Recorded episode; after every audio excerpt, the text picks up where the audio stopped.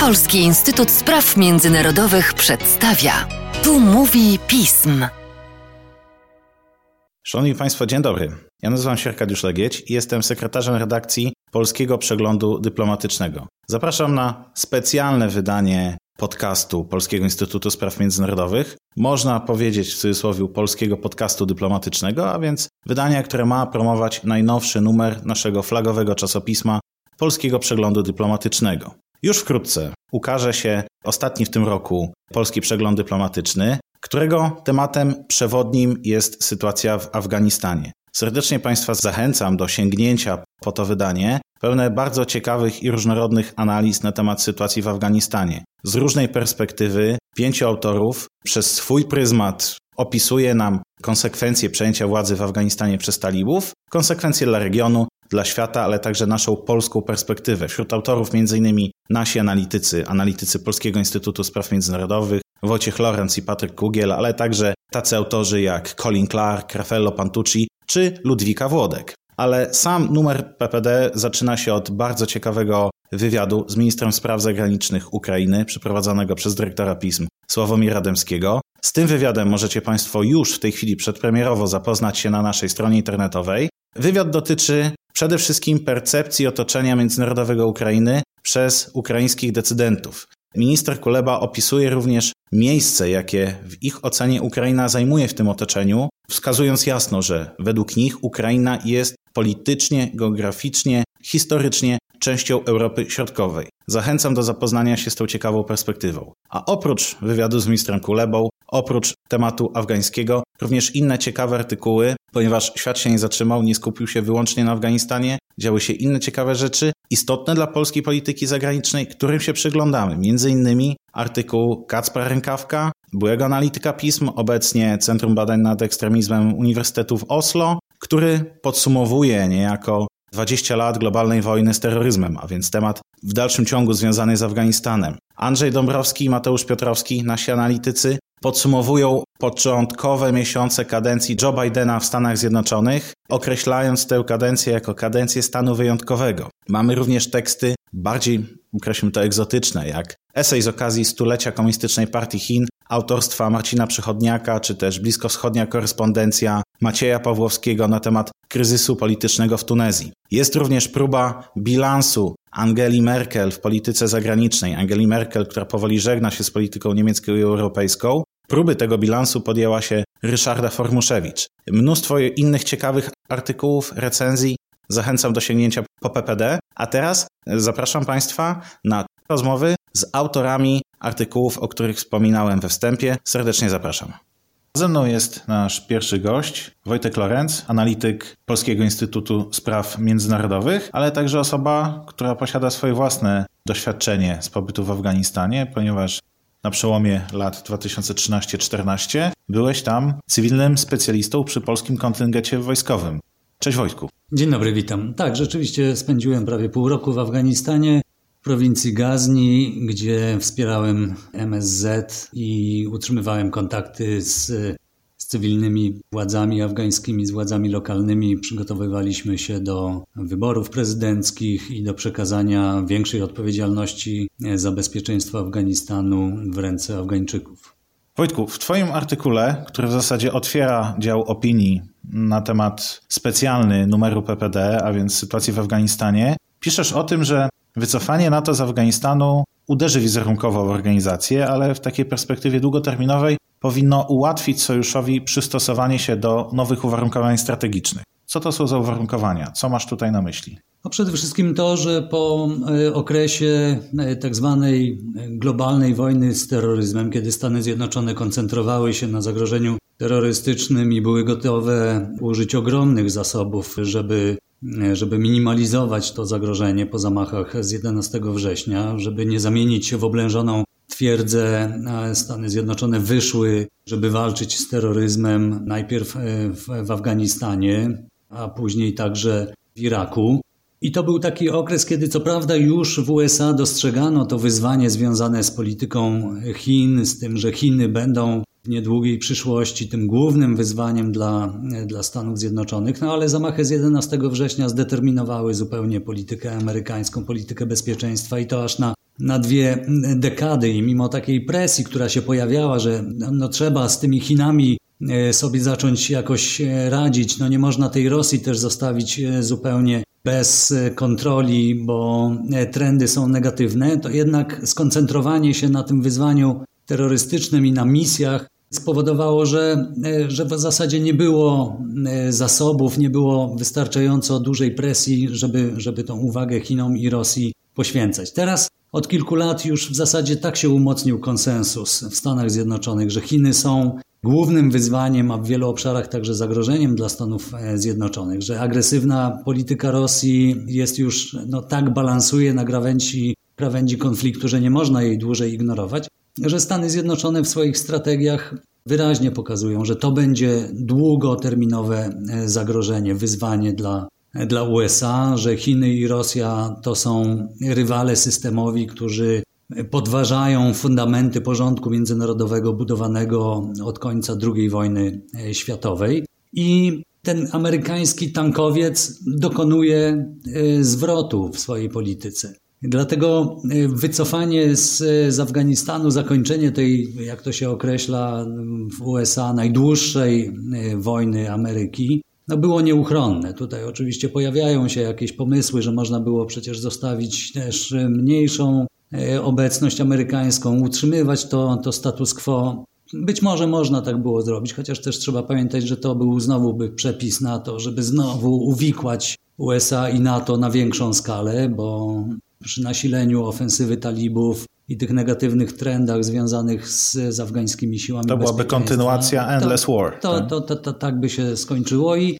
i to by znowu odciągało uwagę od tych, od tych naprawdę strategicznych wyzwań związanych z rywalami systemowymi. Więc oczywiście niedobrze się stało, że ta misja się zakończyła w taki sposób, jak się zakończyła, ale w długiej perspektywie strategicznej uważam, że, że to dla, dla NATO, dla takich państw jak, jak Polska, którym zależy na tym, żeby sojusz znowu się zaczął koncentrować na swojej głównej misji, jaką jest kolektywna obrona, że to będzie korzystne.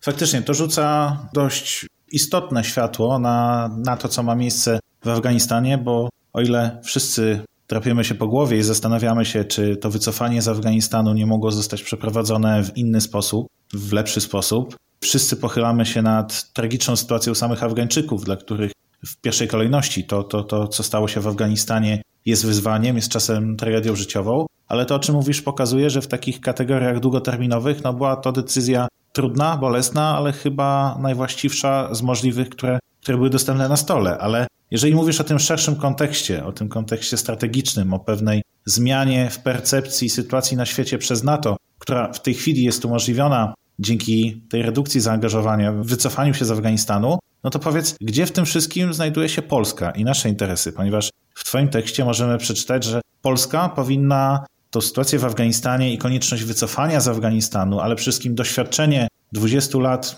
pobytu w Afganistanie oceniać przede wszystkim z perspektywy swoich własnych interesów, swoich własnych korzyści dla bezpieczeństwa Polski, dla jej polityki zagranicznej i sygnalizuje, że tych korzyści jednak udało się trochę wypracować przez ten okres. No, no, rzeczywiście musimy patrzeć na to polskie zaangażowanie jako pewien instrument w polskiej polityce bezpieczeństwa. Polska od początku członkostwa w NATO zdawała sobie z tego sprawę, że, że ten sojusz musiał się dostosować do nowych realiów strategicznych, właśnie związanych po pierwsze z tym, że zniknęło zagrożenie, rozpadł się Związek Radziecki, Rosja nie jest już takim zagrożeniem dla wielu państw członkowskich NATO, jakim był Związek Radziecki, skonsolidowanie sojuszu wokół, wokół Rosji w zasadzie było, było niemożliwe, bo pojawiły się nowe zagrożenia i to, żeby utrzymać spójność sojuszu, sojusz musiał być zdolny do reagowania na, na różne inne zagrożenia, nie tylko to, że może się w przyszłości odrodzić e, zagrożenie militarne ze strony Rosji, więc to poszerzenie funkcji e, NATO z jednej strony było naturalne, ale z drugiej też jest oczywiste, że większość, jeśli nie wszystkie państwa e, członkowskie właśnie chcą należeć do NATO ze względu na na jego misję kolektywnej obrony. To jest coś, co praktycznie no, niewiele państw jest samodzielnie w stanie realizować. I te trendy związane z po pierwsze z amerykańskim zaangażowaniem w globalną wojnę z terroryzmem, po drugie z tym, że dla wielu państw członkowskich to też było bardzo poważne zagrożenie, Rosja zeszła na drugi plan. A kolejnym elementem było to, że była jednak bardzo silna presja zarówno ze strony Rosji, która konsekwentnie prowadziła taką politykę od lat 90., jak i ze strony niektórych państw członkowskich, które chciały dokonać transformacji NATO w stronę takiej bardziej organizacji kolektywnego bezpieczeństwa niż kolektywnej obrony, niż sojuszu obronnego. I Polska po prostu e, starała się powstrzymywać te negatywne trendy. To znaczy, zaangażowaliśmy się w Afganistanie, pokazywaliśmy, że jesteśmy wiarygodnym sojusznikiem, że wspieramy tą nową misję sojuszu, żeby zapewnić sobie większy wpływ na procesy decyzyjne w NATO. I to się rzeczywiście udało. Mieliśmy jasno sprecyzowane cele, żeby nie tylko nie pozwolić na rozmiękczanie tej głównej e, misji sojuszu bez, przez wpisywanie tego w jakieś dokumenty strategiczne, że, że może artykuł 5 nie jest już niezbędny, że ważniejsze są inne funkcje sojuszu. Chcieliśmy, żeby sojusz dalej pozostał organizacją kolektywnej obrony i żeby wiarygodność tej kolektywnej obrony, gwarancji bezpieczeństwa zapisanych w artykule 5 była wsparta odpowiednimi mechanizmami, które mogą wymusić pewną automatyczność działania, czyli strukturą dowodzenia, odpowiednimi siłami, które sojusznicy powinni mieć, odpowiednim planowaniem i ćwiczeniami. I w czasie misji w Afganistanie widać było, że sojusznicy nie, nie palą się do tego, żeby prowadzić ćwiczenia, które mogłyby sprowokować Rosję, bo Rosja była potrzebna też do prowadzenia misji w Afganistanie, do umożliwienia transportu tej całej logistyki, która no, tutaj była szalenie istotna, żeby mieć dodatkowe szlaki komunikacyjne nie tylko przez, przez Pakistan. Więc sojusznicy nie palili się do organizowania ćwiczeń, nie palili się do aktualizowania planów obronnych, ale mimo to Polsce się udało na przykład przepchnąć aktualizację planów obronnych. Udało nam się obronić te fundamenty sojuszu. W czasie, kiedy y, ciężko było prowadzić ćwiczenia oparte na scenariuszach kolektywnej obrony, mogliśmy pogłębiać zdolność do współdziałania z sojusznikami w oparciu o o misję, y, o misję afgańską, co w tamtym czasie było jedyną dostępną w zasadzie możliwością na większą skalę. Mimo, że krytycy mówią, że, że misja w Afganistanie czy Iraku odciągała uwagę od modernizacji y, potencjału militarnego Polski, to jeżeli popatrzymy tak naprawdę historycznie, przeanalizujemy, to gdyby nie te misje, to modernizacji w ogóle by nie było. Bo y, modernizowano na bardzo ograniczoną skalę przestarzałe czołgi, a jedynym tak naprawdę dużym e, projektem modernizacyjnym to był zakup myśliwców F-16. Natomiast e, zaangażowanie w misję wymusiło i modernizację broni osobistej, i, i zakupiono transportery, wozy bojowe, e, rosomaki, i, i musieliśmy zainwestować też w lotnictwo transportowe, więc było tutaj szereg takich projektów, które rzeczywiście przyspieszyły tą, tą modernizację polskiego wojska. I w, w momencie, w którym Wreszcie udało się, wreszcie to nawet nie była niczyja zasługa, tylko Putina, który dokonał aneksji Krymu. No dłużej już nie dało się ignorować tej, tych negatywnych trendów w rosyjskiej polityce i rosyjskiego zagrożenia. To śmiem twierdzić, że te działania podejmowane przez, przez Polskę skróciły ten proces decyzyjny, ten proces dostosowywania się NATO do, do rosyjskiego zagrożenia. On i tak był długi, rozciągnięty w czasie na kilka lat, ale nie odbiega to od tego, jak NATO się dostosowywało do, do różnych zagrożeń, wyzwań związanych z polityką e, sowiecką w czasie, w czasie zimnej wojny. Tak to po prostu działa w sojuszu, który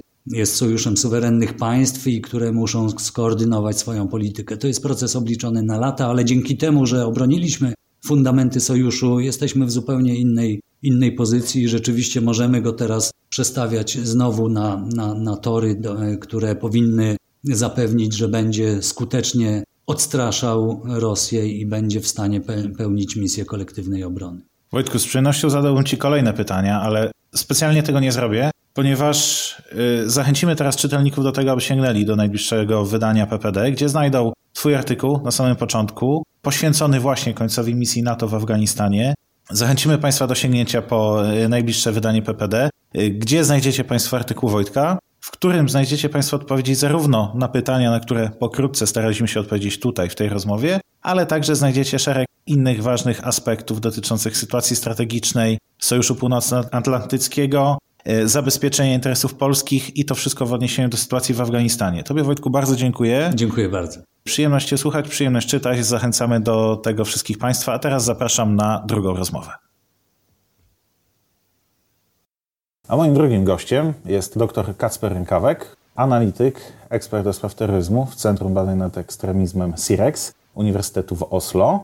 Cześć Kasper. Witam, dzień dobry. Myślę, że też warto zaznaczyć, że były analityk Polskiego Instytutu Spraw Międzynarodowych. Tak, 5,5 roku 2011-2016. Również jako ekspert do spraw terroryzmu. Tak, zgadza się. Kasper, w numerze najnowszym PPD napisałeś artykuł de facto podsumowujący 20 lat globalnej wojny z terroryzmem, aczkolwiek napisałeś to w swój autorski, trochę przekorny sposób, tytułując to wszystko przesadą. Więc pozwól, że ja będę przekorny i Cię zapytam, czy to nie przesada nazywać to wszystko przesadą?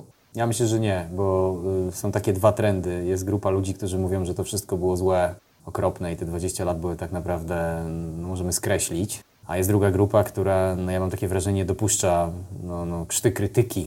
To są ludzie w różnych miejscach, w różnych krajach. Ja oczywiście upraszczam w tym momencie mówiąc to. Ja specjalnie chciałem nazwać, że, że, że to tą przesadą, bo to jest 20 lat, podczas których tak naprawdę coś, co jest zagrożeniem absolutnie nie o strategicznym znaczeniu. I głupio się czuję mówiąc to z jednej strony, tak? Bo mi powinno zależeć na tym, żeby tego zagrożenia było dużo, żebyśmy wszyscy o nim mówili jak najczęściej, jak najlepiej, a ja wcale tak nie uważam, bo jest to zagrożenie o takim, a nie innym charakterze, nie jest wielkie, nie, nasze kraje się nie zawalą ze względu na zagrożenie terroryzmem z takiej czy innej strony. Natomiast przez te 20 lat, przez dużą część tych 20 lat zostało wyniesione na poziom czegoś, co jest po prostu kluczowe.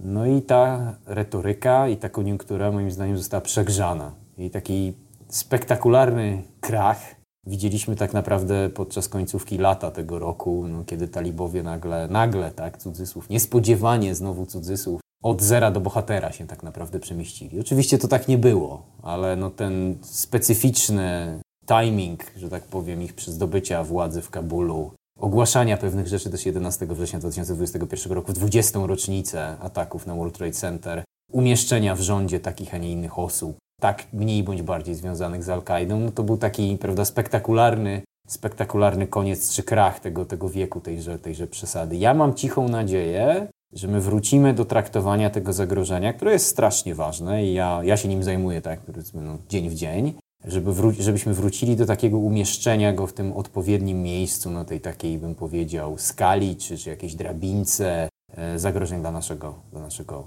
bezpieczeństwa. I dlatego nazwałem to wszystko przesadą. Przesadzał świat, reagując na ten terroryzm Al-Kaidy czy dżihadystów, ale przesadzali też krytycy tejże przesady, więc stąd taki, a nie inny tytuł. No dobrze, ale w którym momencie to przegrzaliśmy? No bo jeżeli sięgniemy do genezy, jest 11 września 2001 roku, no chyba ciężko z dzisiejszego punktu widzenia rysować inną reakcję na zamachy na World Trade Center, jaka miała miejsce wówczas. Przypomnijmy też reakcji, która miała niebywały mandat tak naprawdę całego świata, praktycznie całego świata, który albo poszedł pod rękę z Amerykanami do Afganistanu, albo, albo po prostu tą interwencję wymierzoną w sprawców tego, tego zamachu terrorystycznego wspierał.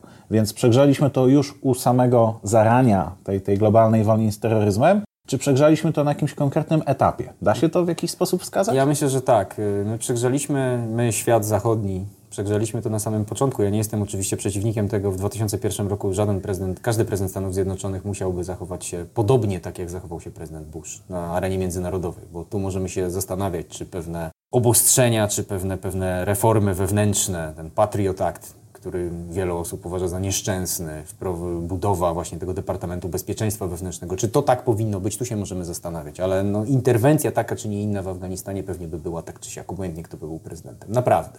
Więc tu problemu, myślę, większego, większego nie ma. Natomiast uczynienie z walki z terrorystami takiego fundamentu naszej całej polityki zagranicznej w przypadku Stanów Zjednoczonych i całej polityki bezpieczeństwa, przeformatowanie wszystkiego pod tym kątem, tak, ta przesada się zaczęła bardzo szybko. Ona się jeszcze zaczęła przed Irakiem. Już oczywiście, powiedzmy sobie szczerze, no interwencja w Iraku, no tu myślę chyba, no nie, nie ma za bardzo czego bronić, tak, bo powód, dla którego ta interwencja oficjalnie miała miejsce był taki, a nie inny. Oczywiście potem się okazało, że żadnej broni masowego rażenia tam nie ma. Teraz zmarł Colin Powell, który przecież bronił na forum ONZ-u to słynne pokazywanie tych laboratoriów, mówienie o Zarkałim i tak dalej, i tak dalej, no to jak dzisiaj się na to patrzy, to możemy sobie jasno powiedzieć, że nie, no to była ta przesada. Ale ta przesada się już moim zdaniem zaczęła wcześniej. Tak, to wejście w ten taki dyskurs, że jesteś z nami albo przeciwko nami, każda organizacja, a może właśnie nie każda organizacja zbrojna, tylko ta, na której nam zależy, jak zostanie uznana za terrorystyczną, no to wtedy będziemy coś robić, przeciwko niej będziemy działać,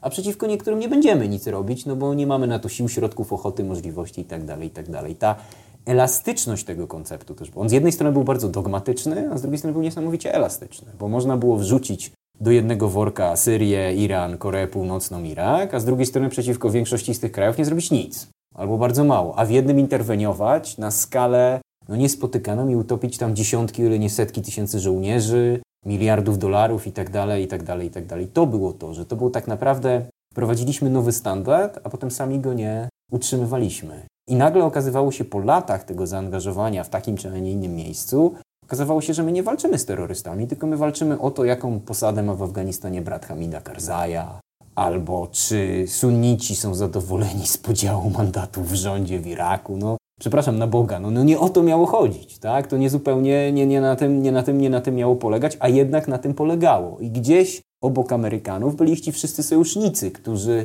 z racji tego, że nie mieli określonych zdolności logistycznych, co jest normalne, to, bo tak, tak po prostu to wygląda, no, będąc na tej łodzi pod nazwą globalna wojna z terroryzmem, no musieli ustawiać się, ustosunkowywać się do tych właśnie przesadzonych, przegrzanych, nietrafionych, złych czasami decyzji czy tego typu sytuacji. No i a my brnęliśmy, brnęliśmy w tą przesadę. Wydawało się, że tak jakby ona się kończy gdzieś po, po około dekadzie. Przychodzi Obama, Al-Kaidy już podobno nie ma, nie ma Osamy Bin Ladena, prawda, od maja 2011 roku. Jest taki, taki, prawda, taki oddech i wszyscy mówimy, no to teraz już nie ma problemu. Te słynne słowa prezydenta Obamy, który powiedział, że ISIS, e, jak się przebierze w koszulki Lakersów, to nie znaczy, że będzie Kobe Bryantem. No dosłownie tak powiedział, tak? A potem się pojawia ISIS i dostajemy drugi zastrzyk, tak? Taką dawkę przypominającą, jeśli mogę tak użyć takiego porównania, tej globalnej wojny z terroryzmem. I znowu wszyscy walczą z ISIS na wszystkich frontach, wszędzie. I jedna rzecz, o której też nie możemy zapomnieć, to jest to, że my jednocześnie w dużej liczbie krajów na zachodzie, no nie w Polsce, nie w naszym regionie, ale roz, że tak powiem, rozbuchane zostaje walka z terroryzmem na tym froncie domowym przy użyciu nowych sił i środków. Już nie tylko przy użyciu takim francuskim rozumieniu, jak kiedyś Francja mówiła, że walczy z terroryzmem, terroryzmem przy użyciu służb specjalnych i policji, to teraz my rzucamy na ten front wszystkich i wszystko. To jest takie piękne słowo, które jest też taki termin, ale też jest okropny whole of government approach. Czyli wszystkie ręce na pokład.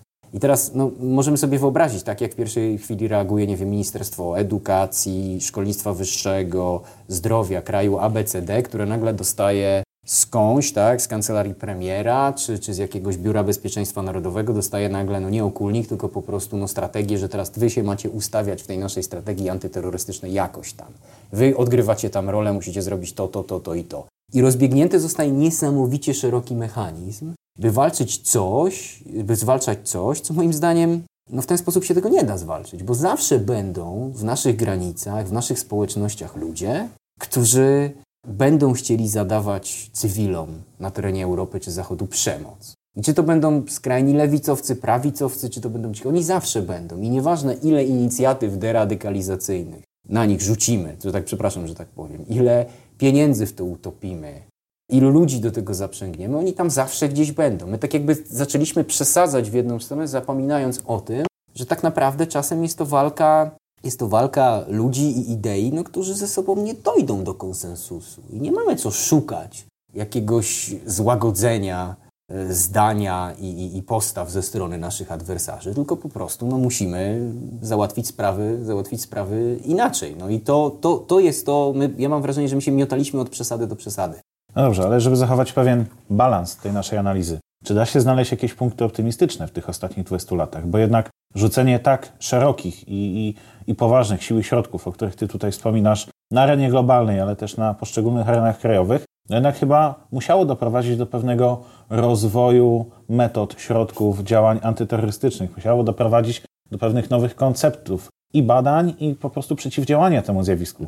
Czy jest coś, co możemy wskazać jako takie główne elementy które moglibyśmy uznać za sukces globalnej wojny z terroryzmem w ostatnich 20 latach? To znaczy, my, my myślę, że naszą linią obrony jest to, że jeśli ktoś, jakaś organizacja terrorystyczna, siatka, grupa, jakbyśmy tego nie nazwali, chce mocno nam zaszkodzić, to najczęściej ma jedną, dwie, trzy strzały w tym swoim takim przysłowiowym kołczanie, jak może nas, jak, jako, jakby była łucznikiem, jakby nam chciała zaszkodzić. Potem jest to już trudne, bo rozwój środków, też inwigilacji nazwijmy to, ale i doświadczenie tych struktur bezpieczeństwa Europy czy Zachodu, przeszkolenie, kontakty, które one mają między sobą i tak dalej, powoduje, że to jest po prostu trudne. Spójrzmy nawet na ISIS, tak? czyli to, jak ISIS był swojego szczytu w Europie w latach powiedzmy 2015, 16, 17, no to mieliśmy wrażenie, że to jest taka kampania, która trwa. To było tak naprawdę kilkanaście takich ataków blisko siebie, ale teraz to zniknęło praktycznie. No, prak no nie mówię, że całkowicie, ale w dużym stopniu tak. I teraz każdemu następnemu będzie trudniej. Będzie mógł zrobić coś spektakularnego, cudzysłów, na początku, ale każdemu kolejnemu moim zdaniem będzie trudniej. My tak naprawdę wypchnęliśmy ten problem, jak mogę powiedzieć, y, zrobiliśmy mały outsourcing tego problemu poza świat zachodu. Bo potrzebujesz miejsca poza światem zachodu, gdzie się możesz zorganizować i przygotować na taką kampanię i na taki atak i przemycić ludzi, sprzęt, czego byśmy, nie, czego, czego byśmy tam nie, nie, nie, nie potrzebowali. No ale to też, jak to robisz, zwracasz na siebie uwagę. Zwracasz na siebie uwagę tych struktur, które mogą w taki czy inny sposób inwigilować, no i w jakimś momencie też zareagować.